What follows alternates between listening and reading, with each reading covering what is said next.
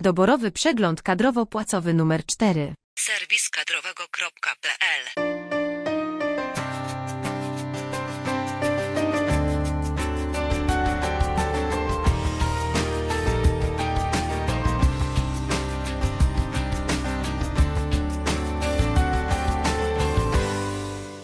serwis kadrowego.pl Witajcie.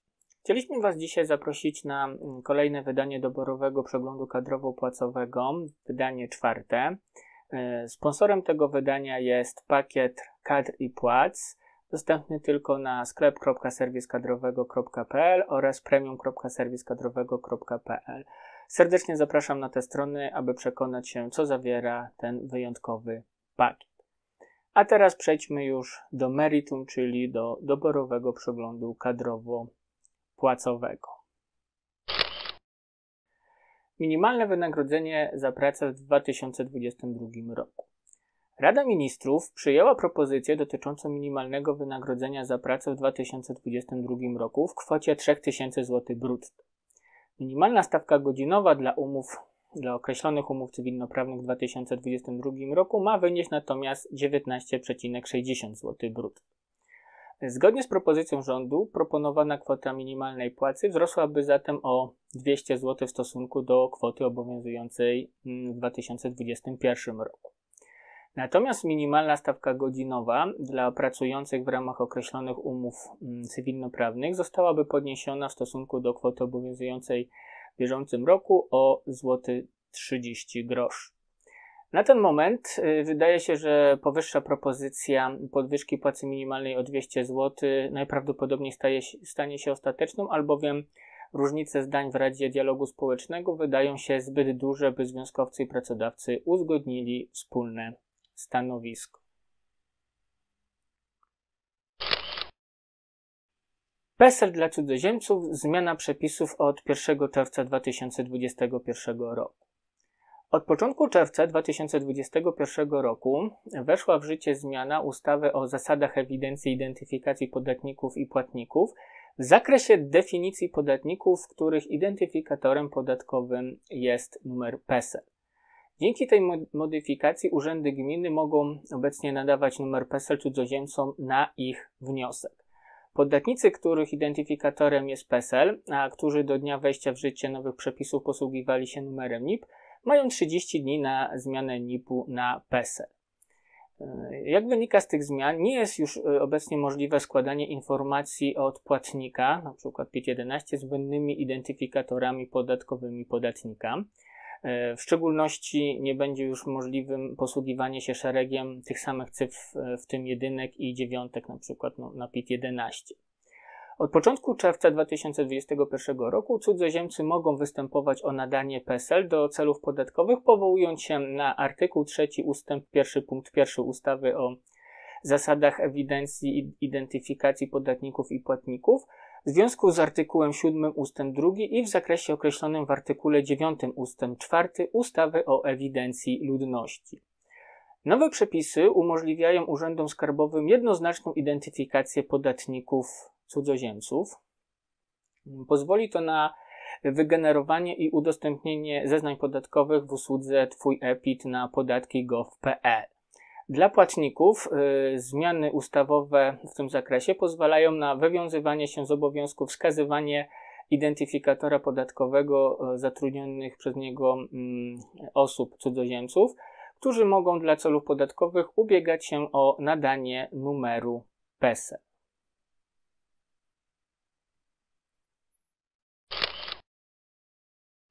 Planowane zmiany w przepisach o zatrudnianiu cudzoziemców. Ministerstwo Rozwoju, Pracy i Technologii zakończyło pracę nad założeniami do nowej ustawy o zatrudnianiu cudzoziemców, której wejście w życie zaplanowano na 1 stycznia 2022 roku. Celem tej inicjatywy jest zwiększenie efektywności i szybkości procedur wydawania zezwoleń na pracę, a także zapewnienie wdrożenia bezpiecznego, czytelnego i elektronicznego systemu obsługi procesów legalizujących zatrudnianie cudzoziemców. Planowane zmiany dla płatników składek ZUS w zakresie ubezpieczeń społecznych. 12 maja 2021 roku do Sejmu wpłynął rządowy projekt ustawy o zmianie ustawy o systemie ubezpieczeń społecznych oraz niektórych innych ustaw. Przewiduje on m.in. następujące zmiany w zakresie ujednolicenia zasad obejmowania ubezpieczeniami społecznymi, w zakresie dobrowolnego ubezpieczenia chorobowego, ubezpieczenia wypadkowego, w zakresie zasad przekazywania korekt dokumentów ubezpieczeniowych, w zakresie usprawnienia obsługi i uporządkowania działań płatników składek w celu stabilizacja stanów, mm, stabilizacji stanów kont płatników i ubezpieczonych i wreszcie w, na przykład w zakresie usprawnienia obsługi prowadzenia rozliczeń z płatnikami składek. Wspomniane modyfikacje mm, między innymi sprowadzać się mają do ograniczenia przekazywania korekt dokumentów ubezpieczeniowych. Chodzi tu o ograniczenie do 5 lat, licząc od dnia wymagalności składek, mm, możliwości składania korekt dokumentów, yy, no przede wszystkim deklaracji rozliczeniowych i imiennych raportów miesięcznych. Mm, na bieg yy, pięcioletniego terminu yy, nie będzie mieć wpływu zaistnienie okoliczności zawieszających i przerywających bieg terminu przedawnienia dla należności z tytułu składek ZUS-owskich. Inna zmiana, e, jeśli chodzi o ubezpieczenia społeczne, zakłada m.in. elektronizację składania wniosków o wydanie zaświadczenia A1, jak i wydawanie zaświadczenia A1 w tej właśnie formie elektronicznej. E, w związku z tym wprowadzona ma zostać zasada, że wnioski, jak i zaświadczenia A1 wydawane będą co do zasady tylko w formie elektronicznej. No jednakże dokonując elektronizacji, Trzeba mieć na względzie, że nie każdy ubezpieczony może mieć dostęp do internetu e, i umiejętność korzystania z tego narzędzia. Biorąc to pod uwagę, e, wprowadzona ma zostać możliwość e, w szczególnie uzasadnionych przypadkach składania wniosków o A1 w postaci papierowej. Odpowiedź na te wnioski będzie również udzielana w takich sytuacjach w postaci papierowej. E, zaproponowano, aby zmiana w tym zakresie weszła w życie z początkiem kwietnia 2022 roku. E, na mocy projektowanych przepisów ustawodawca chce ponadto zobowiązać wszystkich płatników składek do założenia profilu informacyjnego PUE ZUS. Jak wiemy, obecnie e, zwolnieni z obowiązku zakładania takiego profilu są pracodawcy zatrudniający do mm, pięciu osób. Mm, propozycja przedstawiona przez ustaw ustawodawcę oznacza e, zatem, że również ci najmniejsi płatnicy składek będą zobligowani do zakładania PUE ZUS. E, I tutaj zaproponowano, aby przepisy e, w tym zakresie zaczęły obowiązywać od 1 stycznia 2023 roku. Planowane zmiany w zakresie świadczeń chorobowych. E, wspomniany wcześniej rządowy projekt ustawy o zmianie ustawy o systemie ubezpieczeń społecznych oraz niektórych innych ustaw przewiduje także m.in. E, zmodyfikowanie e, szeregu reguł zliczania okresów niezdolności do pracy do jednego okresu zasiłkowego. Docelowo mają do niego być zaliczane zarówno okresy nieprzerwanej niezdolności do pracy, jak również okresy niezdolności do pracy, które zaistniały przed lub po przerwie, jeśli przerwa ta nie jest dłuższa niż 60 dni, jeżeli niezdolność ta nie występuje w okresie e, ciąży. Ponadto e, skróceniu ma ulec okres pobierania zasiłku chorobowego po ustaniu ubezpieczenia. E, zaproponowano, że nie będzie on dłuższy niż 91 dni. W okres ten e, nie będzie wliczana niezdolność do pracy w czasie ubezpieczenia bez względu na rodzaj choroby. Zasadą ma być również to, że zasiłek chorobowy po ustaniu ubezpieczenia przysługiwać będzie maksymalnie przez okres 91 dni.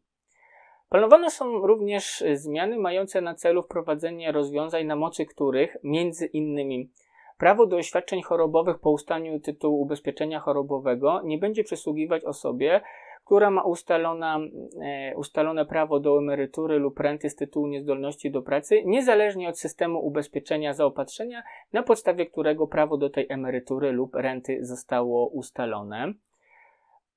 Ponadto podstawę wymiaru omawianych mm, świadczeń chorobowych y, nie będzie się ustalać na nowo, jeśli między okresami pobierania zasiłków zarówno tego samego rodzaju, jak i innego rodzaju E, nie było przerwy, albo przerwa była krótsza niż miesiąc kalendarzowy. No jak wiemy, obecnie chodzi tu o okres trzech miesięcy kalendarzowych. E, Co więcej, ma dojść do podwyższenia wymiaru zasiłku chorobowego za czas pobytu w szpitalu e, i zrównanie wymiaru tego zasiłku do 80%. E, Ma również e, zostać przyznane prawo do zasiłku macierzyńskiego osobom, e, które z przyczyn od siebie niezależnych, np. z śmierci pracodawcy, utraciły prawo do ubezpieczenia chorobowego i urodziły dziecko po ustaniu tego ubezpieczenia. E, Propozycja ta wypełnić ma zatem obecną lukę i zrównać sytuację kobiet, które niejednokrotnie e, posiadają długi okres ubezpieczenia, a ze względu na ustanie ubezpieczenia z przyczyn losowych, e, typu śmierć pracodawcy, ogłoszenie upadłości czy likwidacja pracodawcy, pod względem mm, prawa do zasiłku macierzyńskiego z osobami, które urodziły dziecko w czasie ubezpieczenia, nawet bardzo krótkiego. E, Co więcej, po zmianach na płatników i ubezpieczonych e, ma zostać nałożony obowiązek przekazywania do ZUS niezbędnych danych do ustalenia prawa i wysokości świadczeń z ubezpieczenia chorobowego. E, Zmiana ta, jak wynika z zapewnień projektodawcy, nie będzie oznaczać jednak zwiększenia obecnych obowiązków płatników składek, a e, korzyścią dla wszystkich, przede wszystkim dla ubezpieczonych, będzie usprawnienie procesu ustalania prawa i wypłaty e, świadczeń chorobowych. Obecnie brak wypłaty świadczeń z ubezpieczenia chorobowego lub ich znacznie opóźniona wypłata, e, jak wynika z, z informacji projektodawcy, wynika najczęściej z braku pełnej i rzetelnej dokumentacji przekazywanej przez płatników składek. E, Proponowane rozwiązanie będzie umożliwiać skuteczniejsze pozyskiwanie od płatnika składek i ubezpieczonego niezbędnych danych koniecznych do przyznawania prawa i wypłaty świadczeń z ubezpieczenia chorobowego. E, Wejście w życie wyżej e, wskazanych modyfikacji zaplanowano na 1 stycznia 2022 roku. Zapomogi wypłacane pracownikom z powodu COVID-19, a podatek. Epidemia koronawirusa i będące jej następstwem zachorowanie na COVID-19 można uznać za siłę wyższą, a tym samym zdarzenie losowe. W efekcie wypłacona z tego tytułu zapomoga pracownikowi może korzystać ze zwolnienia podatkowego na podstawie artykułu 21 ust. 1 punkt 26 litera b ustawy o podatku dochodowym od osób fizycznych. Słuszność e, przedstawionego poglądu potwierdził dyrektor Izby mm, Krajowej Informacji Skarbowej w interpretacji indywidualnej z 25 marca 2021 roku. E, W interpretacji tej podkreślono, że mm, w praktyce orzeczniczej epidemię uznaje się za siłę wyższą. E, To jest zdarzenie zewnętrzne, niemożliwe lub prawie niemożliwe do przewidzenia, którego skutkom nie można zapobiec czyli właśnie zdarzenie losowe. W świetle mm, takiej definicji epidemia mm, panująca w Polsce przecież już od marca 2020 roku i będące jej następstwem e, zarażenie skutkujące zachorowaniem na COVID-19 mogą e, zostać uznane za siłę wyższą, a tym samym zdarzenie losowe. W konsekwencji zarażenie e, koronawirusem powodujące zachorowanie na COVID-19 spełnia przesłankę e, wymienionego mm, w artykule 21 ust. 1 punkt 26 ustawy PIT indywidualnego zdarzenia losowego, czyli nagłego, niespodziewanego, pojedynczego zdarzenia wywołanego przyczynami zewnętrznymi, e, których nie można do końca przewidzieć, a które są niezależne od człowieka, nawet przy zachowaniu należytej staranności. Konsekwencji zapomoga wypłacana mm, na przykład na podstawie jakiegoś regulaminu świadczeń socjalno-bytowych, e, tudzież jakiegoś innego regulaminu, stanowiąca jednorazowe świadczenie pieniężne w związku z indywidualnym zdarzeniem losowym, jakim jest zarażenie się SARS-CoV-2 lub zachorowanie na COVID-19, podlega zwolnieniu z opodatkowania na mocy artykułu 21 ust. 1 punkt 26 litera b ustawy PIT. Wymóg e, formy pisemnej konsultacji z organizacją związkową e, zamiaru wypowiedzenia umowy o pracę. Jak wynika z wyroku Sądu Najwyższego z 21 stycznia 2021 roku, tryb konsultacji zamiaru wypowiedzenia umowy o pracę z organizacją związkową jest instytucją szczególną, w pełni uregulowaną e, w prawie pracy, zatem nie ma podstaw do stosowania tutaj prawa cywilnego. E, Wymagana e, forma pisemna konsultacji stanowi element określonego rozwiązania prawnego, które jest samodzielne i odrębne, bo do wypowiedzenia nie musi przecież dojść. Zastrzeżenie formy pisemnej nie zostało przyjęte tylko dla celów dowodowych. E, Artykuł 38 paragraf 1 kodeksu pracy określa obowiązek, którego wykonanie ma nastąpić na piśmie, co stanowi jednoznaczną normę prawną, której naruszenie obwarowane jest sankcją. Artykuł 45 paragraf 1 kodeksu pracy. Znacz, znaczenie obowiązku czynności w formie pisemnej nie może być zatem redukowane do samego dowodu czynności konsultacji zamiaru wypowiedzenia. Wymagana forma pisemna determinuje, a zatem otwiera przewidziany w ustawie tryb konsultacji, czyli określoną sekwencję działań, zdarzeń oraz zachowań i terminów wymaganych od pracodawcy oraz związku zawodowego.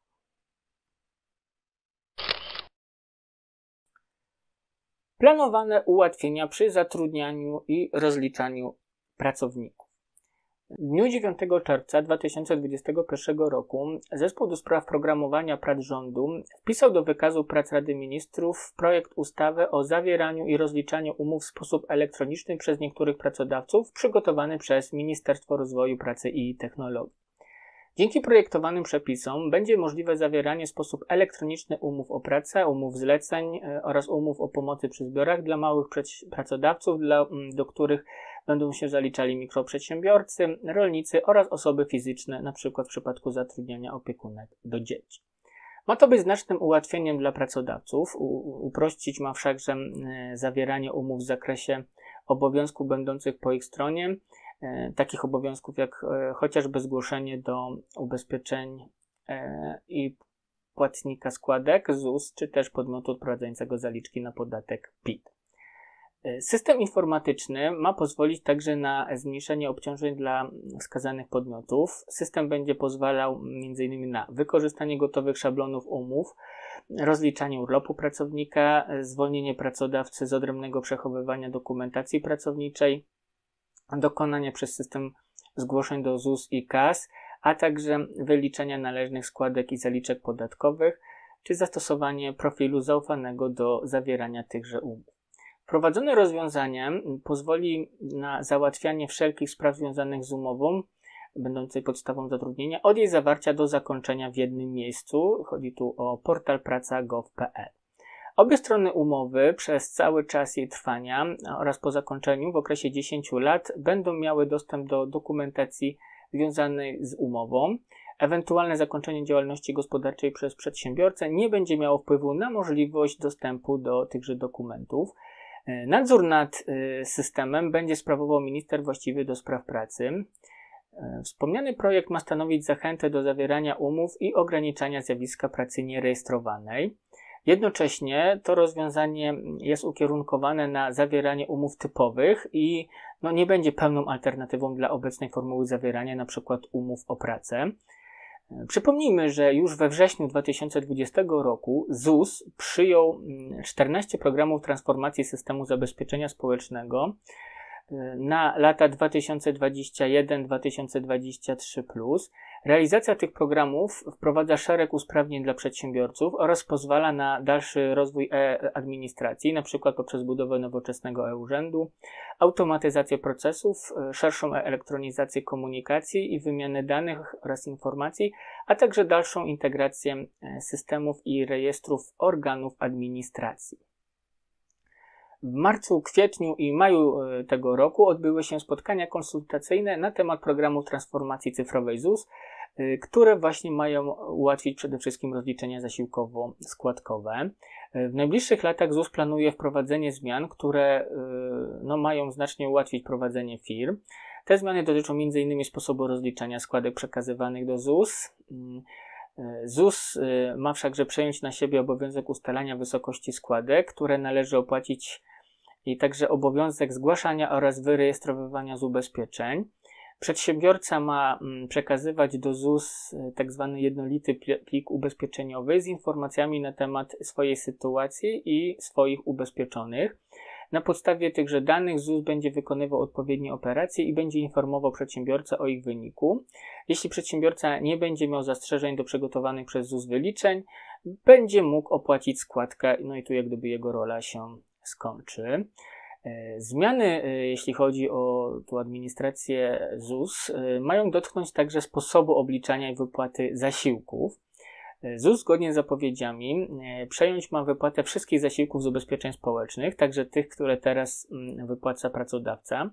Aby otrzymać zasiłek, nie trzeba będzie w przyszłości składać wniosku do ZUS. Zasiłki będą wypłacane na podstawie zwolnienia lekarskiego lub informacji o udzielonym urlopie macierzyńskim.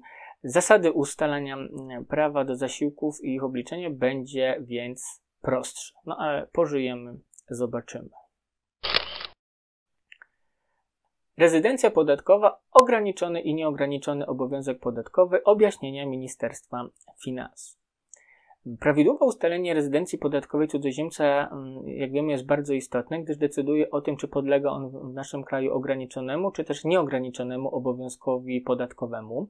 Z tego też powodu warto zapoznać się z wydanymi przez resort finansów objaśnieniami podatkowymi z 29 kwietnia tego roku w sprawie rezydencji podatkowej oraz zakresu obowiązku podatkowego osób fizycznych w Polsce. Objaśnienia te dotyczą e, zasad ustalania miejsca zamieszkania dla celów podatkowych, e, czyli rezydencji podatkowej osób fizycznych w Polsce zgodnie z artykułem 3 ust. 1a ustawy PIT oraz zakresu obowiązku podatkowego osób fizycznych, o których mowa w artykule 3 ust. 1 i 2a ustawy PIT.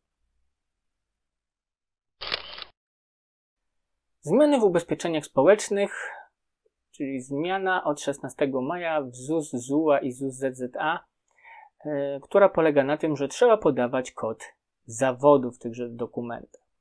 Jak już pewnie wszyscy wiemy, od 16 maja tego roku płatnicy składek zgłaszając zatrudnione osoby do ZUS muszą w dokumentach zgłoszeniowych podawać sześciocyfrowy kod zawodu. W związku z tym ustawodawca wprowadził zmiany wzorów dokumentów ZUS ZUA i ZUS ZZA. Wymóg podawania kodu zawodu e, dotyczy ubezpieczonych aktywnych zawodowo, np. pracowników, zleceniobiorców. E, Kod zawodu trzeba podawać mm, zawsze na dokumentach zgłoszeniowych pierwszorazowo składanych, także składanych po 15 maja za okresy wsteczne. Także na dokumentach zgłoszeniowych składanych w trybie korekty zmiany, np. w związku z korektą danych adresowych, zmianą okresu rodzaju e, czy rodzaju ubezpieczeń. Artykuł 36 ustęp 13 ustawy o systemie ubezpieczeń społecznych, a także artykuł e, 36 ustęp 13 14 ustawy o systemie ubezpieczeń społecznych o tym e, przesądza.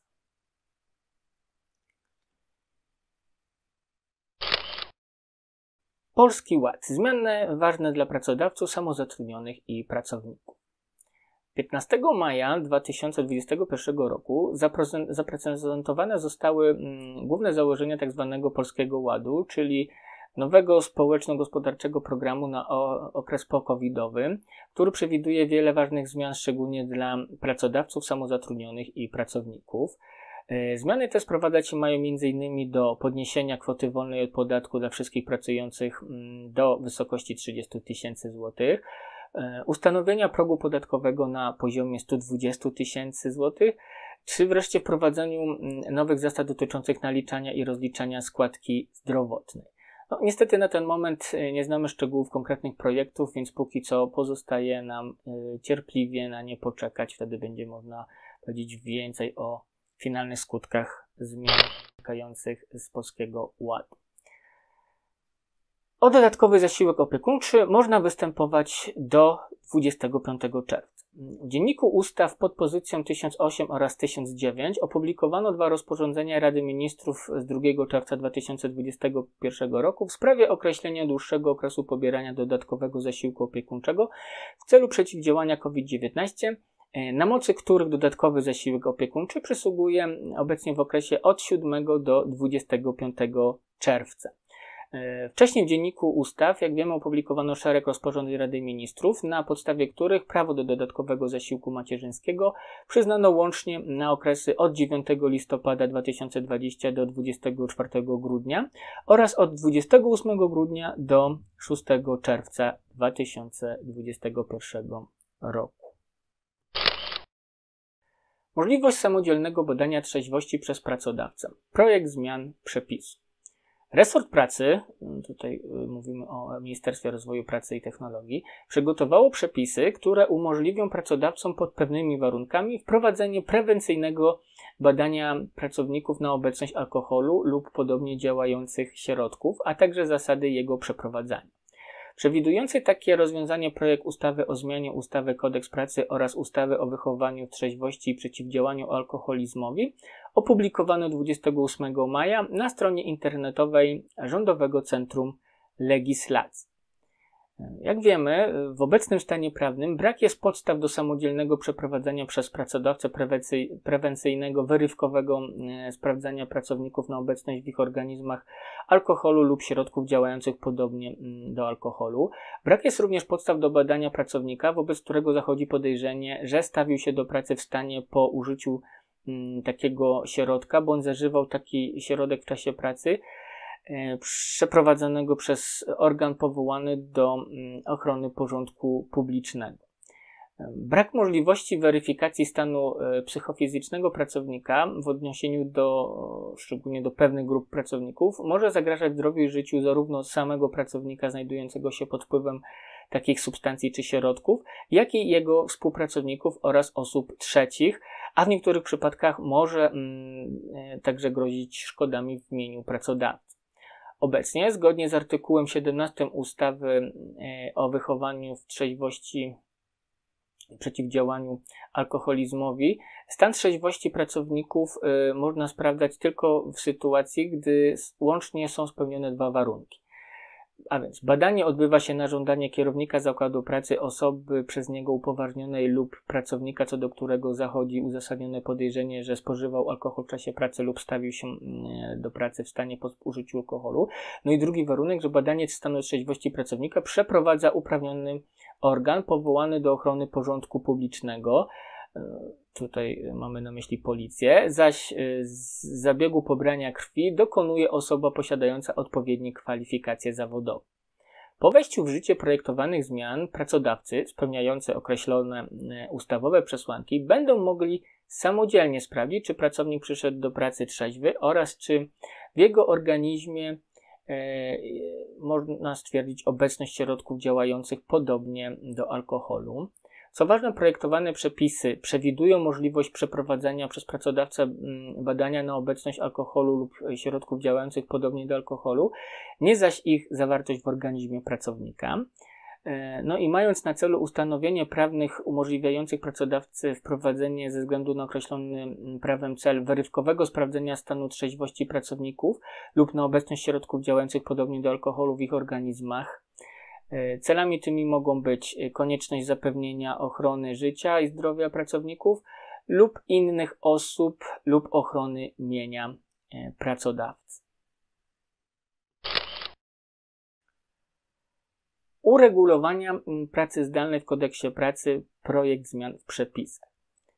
Na stronie internetowej Rządowego Centrum Legislacji udostępniono projekt ustawy o zmianie ustawy Kodeks Pracy, ustawy o rehabilitacji zawodowej i społecznej oraz zatrudnianiu osób niepełnosprawnych oraz ustawy o promocji zatrudnienia i instytucjach rynku pracy. Projekt ten przewiduje uregulowanie pracy zdalnej w Kodeksie Pracy.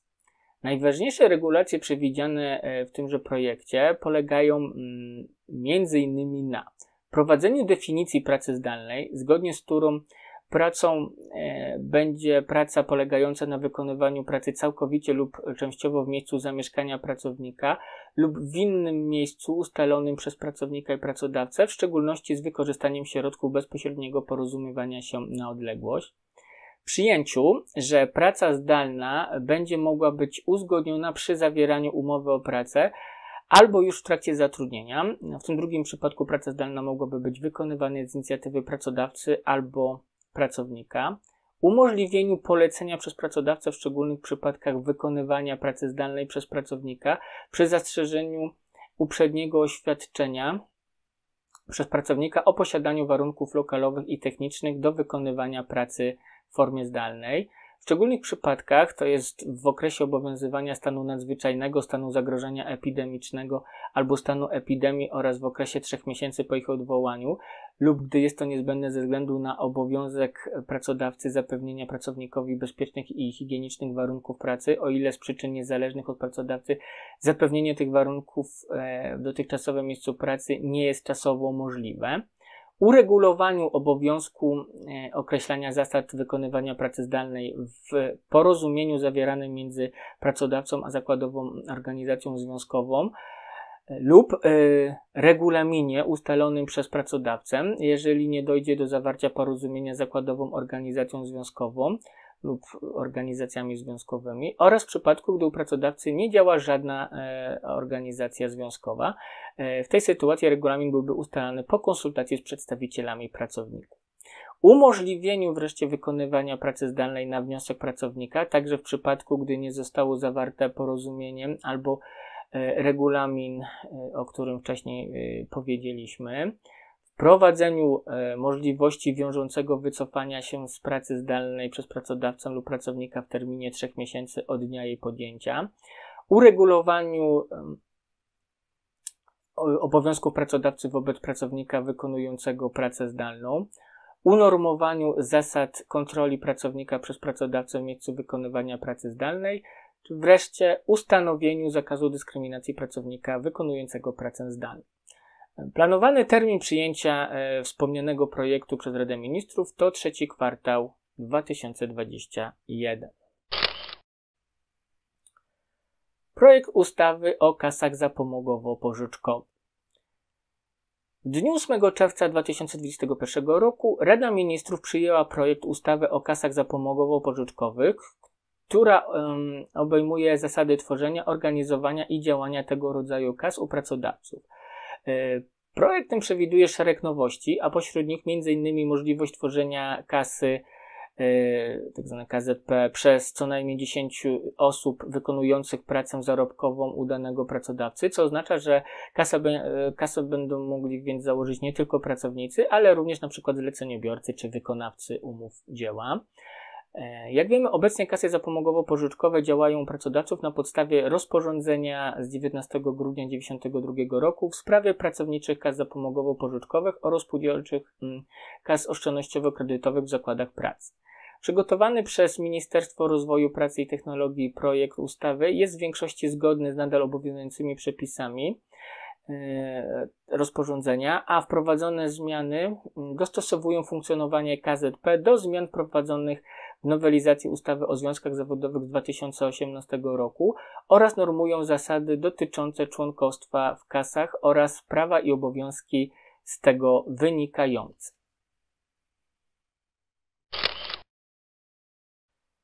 Jakie informacje przesyłać komornikowi wyjaśnienia UOD?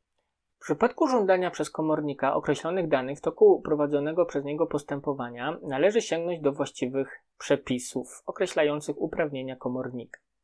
Podstawę prawną do pozyskiwania przez komornika danych osobowych e, dłużnika na potrzeby prowadzonego postępowania egzekucyjnego stanowią przepisy kodeksu postępowania cywilnego, w tym artykuł 761 paragraf pierwszy znacznik 1 KPC. Wspomniany przepis ustanawia przykładowy niezamknięty katalog osób i instytucji, do których organ egzekucyjny może zwracać się o udzielenie określonych informacji. Wśród tych podmiotów wskazano inne instytucje e, i osoby nieuczestniczące w postępowaniu, do których można zaliczyć także pracodawców. Podmioty te na żądanie organu egzekucyjnego zobowiązane są udostępniać informacje na temat stanu majątkowego dłużnika lub danych umożliwiających identyfikację składników jego majątku oraz danych adresowych w zakresie niezbędnym do zapewnienia prawidłowego toku postępowania. W opinii UODO, wyrażonej w stanowisku z 2 kwietnia 2021, zamieszczonym na stronie uodo.gov.pl, do informacji takich może należeć numer rachunku bankowego dłużnika. Ocena, które informacje są potrzebne w konkretnym przypadku, należy wszakże do samego komornika, czyli organu egzekucyjnego. Podatek a karta podarunkowa dla pracownika finansowana ze środków Zakładowego Funduszu Świadczeń Socjalnych. W interpretacji dyrektora Krajowej Informacji Skarbowej z 7 kwietnia 2021 mm, podkreślono, że karta przed, przedpłacona, a taką jest przykład karta podarunkowa zasilana środkami pieniężnymi i umożliwiająca dokonywania płatności w sklepach posiadających terminale płatnicze, to swoisty rodzaj karty płatniczej. Wydawana jest ona bez konieczności posiadania rachunku osobistego w banku. Yy, Nie jest też przyznawany jej użytkownikowi kredyt. Rolą takich kart jest zapewnienie użytkownikowi karty środków pieniężnych bez konieczności wydawania znaków pieniężnych lub znaków legitymacyjnych. Z technicznego punktu widzenia karta przedpłacona y, jest bardzo zbliżona y, do karty debetowej. Za tę kartę taką y, należy co do zasady uznawać zaświadczenie pieniężne z uwagi na jej zaklasyfikowanie jako instrumentu dostępu do określonych wartości pieniężnych, co finalnie umożliwia regulowanie zobowiązań pieniężnych. W rezultacie świadczenie w postaci karty podarunkowej zasilanej e, określonymi środkami pieniężnymi, którą można dokonywać mm, płatności w sklepach honorujących dany rodzaj kart, posiadających terminale płatnicze, stanowi świadczenie pieniężne, o którym e, jest mowa w artykule 21 ustęp 1 punkt 67 ustawy PIT. W omawianej teraz interpretacji podkreślono dodatkowo, że wskazanym e, we wspomnianym przed chwilą przepisie limit zwolnienia wynoszący obecnie 2000 zł ustalony przez ust- ustawodawcę jest jeden i dotyczy wszystkich świadczeń wypłacanych w danym roku z funduszy socjalnych i funduszy związków zawodowych, niezależnie od tego, w ilu zakładach dana osoba, dany pracownik jest zatrudniony i od ilu podmiotów uprawnionych e, otrzymuje świadczenie z- we wspomnianych funduszy. Innymi słowy, jeśli ze wszystkich zakładów pracy łącznie pracownik otrzyma więcej niż mm, określony przez ustawodawcę limit kwotowy, to nadwyżka ponad tę kwotę podlega mm, opodatkowaniu. Przy czym ustawodawca nie nałożył na e, podmiot zatrudniający e, wypłacający świadczenie z funduszy e, wymienionych w artykule 21 ust. 1 punkt 67 ustawy PIT obowiązku monitorowania, czy pracownik uzyskał już w danym roku podatkowym e, wspomniane świadczenia od innego świadczeniodawcy oraz wysokości wykorzystanej kwoty u poszczególnych świadczeniodawców, a nie, ustanowił e, obowiązku weryfikacji wykorzystanej kwoty wolnej od podatku e, zgodnie z celami, na jakie została przyznana pomoc e, z funduszy socjalnych. Brak jest również przepisu, który zobowiązywałby pracownika do mm, złożenia e, oświadczenia pracodawcy, z którego wynikałoby, że pracownik wykorzystał już kwotę e, limitowanego zwolnienia oraz oświadczenia dotyczącego przeznaczenia pomocy finansowej Zakładowego Funduszu Świadczeń Socjalnych. Tym samym podmiot mm, wypłacający y, świadczenie socjalne jest zobowiązany zgodnie z brzmieniem e, przepisu artykułu 21 ust. 1 punkt 67 ustawy PIT opodatkować wyłącznie świadczenie, nadwyżkę, czyli nadwyżkę ponad limit zwolnienia, jedynie w sytuacji, gdy suma przekazanych przez tenże podmiot świadczeń przekroczy ustalony przez ustawodawcę limit wynoszący obecnie o 2000 zł w roku. Natomiast obowiązkiem pracownika jest kontrolować wysokość otrzymanych przez niego w roku podatkowym świadczeń socjalnych i ich nadwyżkę ponad kwotę limitowanego zwolnienia opodatkować w swoim zeznaniu mm, podatkowym.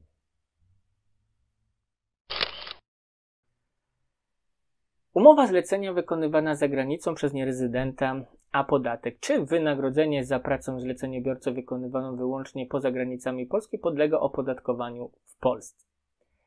Jak wskazano e, w interpretacji dyrektora Krajowej Informacji Skarbowej z 2 kwietnia 2021 roku, zasady opodatkowania w Polsce przychodów uzyskanych przez nierezydentów z tytułu umów o charakterze umowy cywilne, umowy zlecenia reguluje artykuł 29 ustawy PIT. Stosownie do mm, e, treści artykułu 29 ustęp 1 punkt 1 ustawy PIT podatek dochodowy od uzyskanych na terytorium Rzeczpospolitej Polskiej przez osoby, o których mowa w artykule 3 ustęp 2a przychodów z działalności określonej w artykule 13 punkt 2 i y, punkt od 6 do 9 mm, oraz odsetek z innych niż wymienione w artykule 30a ustęp 1 spraw autorskich lub spraw pokrewnych, spraw do mm, do projektów wynalazczych y, znaków towarowych i wzorów zdobniczych, w tym również ze sprzedaży tych praw z należności za udostępnienie tajemnicy receptury lub procesu produkcyjnego,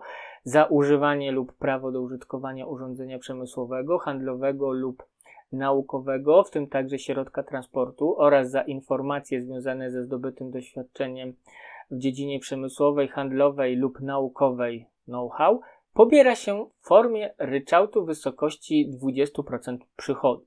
Dodatkowo nadmienić należy, że stosownie do artykułu 29 ust. 2 ustawy PIT przepisy y, ustępu pierwszego stosuje się z uwzględnieniem umów o unikaniu podwójnego opodatkowania, których stroną jest Polska.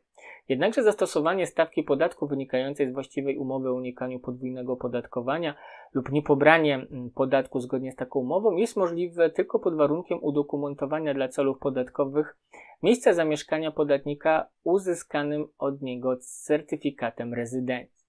A zatem w związku e, z wypłatą na rzecz zleceniobiorcy nierezydenta, który nie przedstawił certyfikatu rezydencji, wynagrodzenia za świadczone przez niego usługi poza granicami Polski, Podmiot zatrudniający jest zobowiązany do obliczenia i pobrania nierezydenta podatku dochodowego od osób fizycznych i wpłacenia go we właściwym terminie organowi podatkowemu jako jego płat. Prawidłowa dla mm, podatku dochodowego będzie w takim przypadku stawka w formie ryczałtu w wysokości 20% przychodu. Jak obniżać składkę zdrowotną do wysokości zaliczki podatkowej w przypadku zagranicznego oddelegowania i uzyskiwania przez pracownika wynagrodzenia za pracę chorobę e, i zasiłku chorobowego w jednym miesiącu? Jak wskazano w interpretacji ZUS 14 e, stycznia 2021 roku, e, zgodnie z artykułem 83 ust. 1 ustawy zdrowotnej, E, w przypadku, gdy składka na ubezpieczenie zdrowotne obliczona przez płatnika, o którym mowa w artykule 85 ust. 1 do 13, e, czyli m.in. pracodawcą zgodnie, e, zgodnie z przepisami artykułu 79 i 81 mm, ustawy zdrowotnej, jest wyższa od zaliczki na podatek dochodowy od osób fizycznych obliczonej przez tego płatnika zgodnie z przepisami podatkowymi, składkę obliczoną za poszczególne miesiące obniża się do wysokości e, zaliczki podatkowej. W artykule 83 ust. 2 ustawy zdrowotnej ustawodawca wprowadził zasadę, w myśl której w przypadku nieobliczania zaliczki na podatek e, dochodowy od osób fizycznych przez płatnika od przychodów stanowiących podstawę wymiaru składki zdrowotnej, e, zgodnie z przepisami ustawy mm, o podatku dochodowym od osób fizycznych, składkę na ubezpieczenie zdrowotną obliczoną za poszczególne miesiące obniża się do wysokości 0 zł. W kwestii interpretacji przepisu artykułu 83 ust. 1 mm, ustawy zdrowotnej w związku z artykułem 82 tejże ustawy wypowiedział się Sąd Najwyższy mm, podejmując 2 y, lutego 2016 roku uchwałę, zgodnie z którą e, Składka na ubezpieczenie zdrowotne podlega mm, obniżeniu do wysokości, do wysokości zaliczki na podatek dochodowy od osób fizycznych w tej części, którą oblicza się od przychodu stanowiącego podstawę wymiaru składki zdrowotnej. Uzasadniając yy, ten pogląd, Sąd Najwyższy wskazał, że w sytuacji, gdy jest, jeden z przychodów nie stanowi podstawy wymiaru składki zdrowotnej, co jest równoznaczne z zerową wysokością tej składki, będąc jednocześnie dochodem, od którego pobiera się e, zaliczkę na podatek dochodowy, chociaż tak jakby na przykład zasiłki pieniężne z ubezpieczenia społecznego, Artykuł 81 ustęp 1 ustawy zdrowotnej w związku z artykułem 18 ustęp 2 ustawy o systemie ubezpieczeń społecznych i artykułem 32 ustęp 2 ustawy PIT składka na ubezpieczenie zdrowotne podlega obniżeniu do wysokości zaliczki na podatek dochodowy jedynie w tej części, którą oblicza się od przychodu stanowiącego podstawę wymiaru składki zdrowotnej. Zastosowywanie przepisu artykułu 83 ustawy zdrowotnej w sytuacji, gdy ubezpieczony uzyskuje w danym miesiącu przychody z różnych źródeł, od których e, płatnik zobowiązany jest obliczyć zaliczkę na podatek dochodowy od osób fizycznych, jednakże składkę na ubezpieczenie zdrowotne nalicza wyłącznie od jednego z tych przychodów, polega na tym, że składka na ubezpieczenie zdrowotne może być obniżona wyłącznie do wysokości zaliczki na podatek dochodowy obliczonej przez płatnika w tej części, którą oblicza się od przychodu stanowiącego podstawę wymiaru składki zdrowotnej. Tym samym w przypadku uzyskania przez pracownika w danym miesiącu przychodów ze stosunku pracy wykonywanej za granicą, wynagrodzenia chorobowego oraz zasiłku z ubezpieczenia chorobowego w stosunku do wynagrodzenia pracownika za pracę za granicą, mm, od którego nie jest odprowadzana w Polsce zaliczka podatkowa, pracodawca jest zobowiązany do poboru składki zdrowotnej w pełnej wysokości z uwagi na brzmienie artykułu 83 ust. 3 punkt 5 ustawy zdrowotnej. Zasiłek chorobowy nie stanowi podstawy wymiaru składek na ubezpieczenie zdrowotne, zaś y, do wynagrodzenia chorobowego mm, e, pracodawca ma prawo zastosować artykuł 83 ust. 1 ustawy zdrowotnej. Dziękujemy za uwagę i jeszcze raz zapraszamy na sklep.serwiskadrowego.pl oraz premium.serwiskadrowego.pl. serwiskadrowego.pl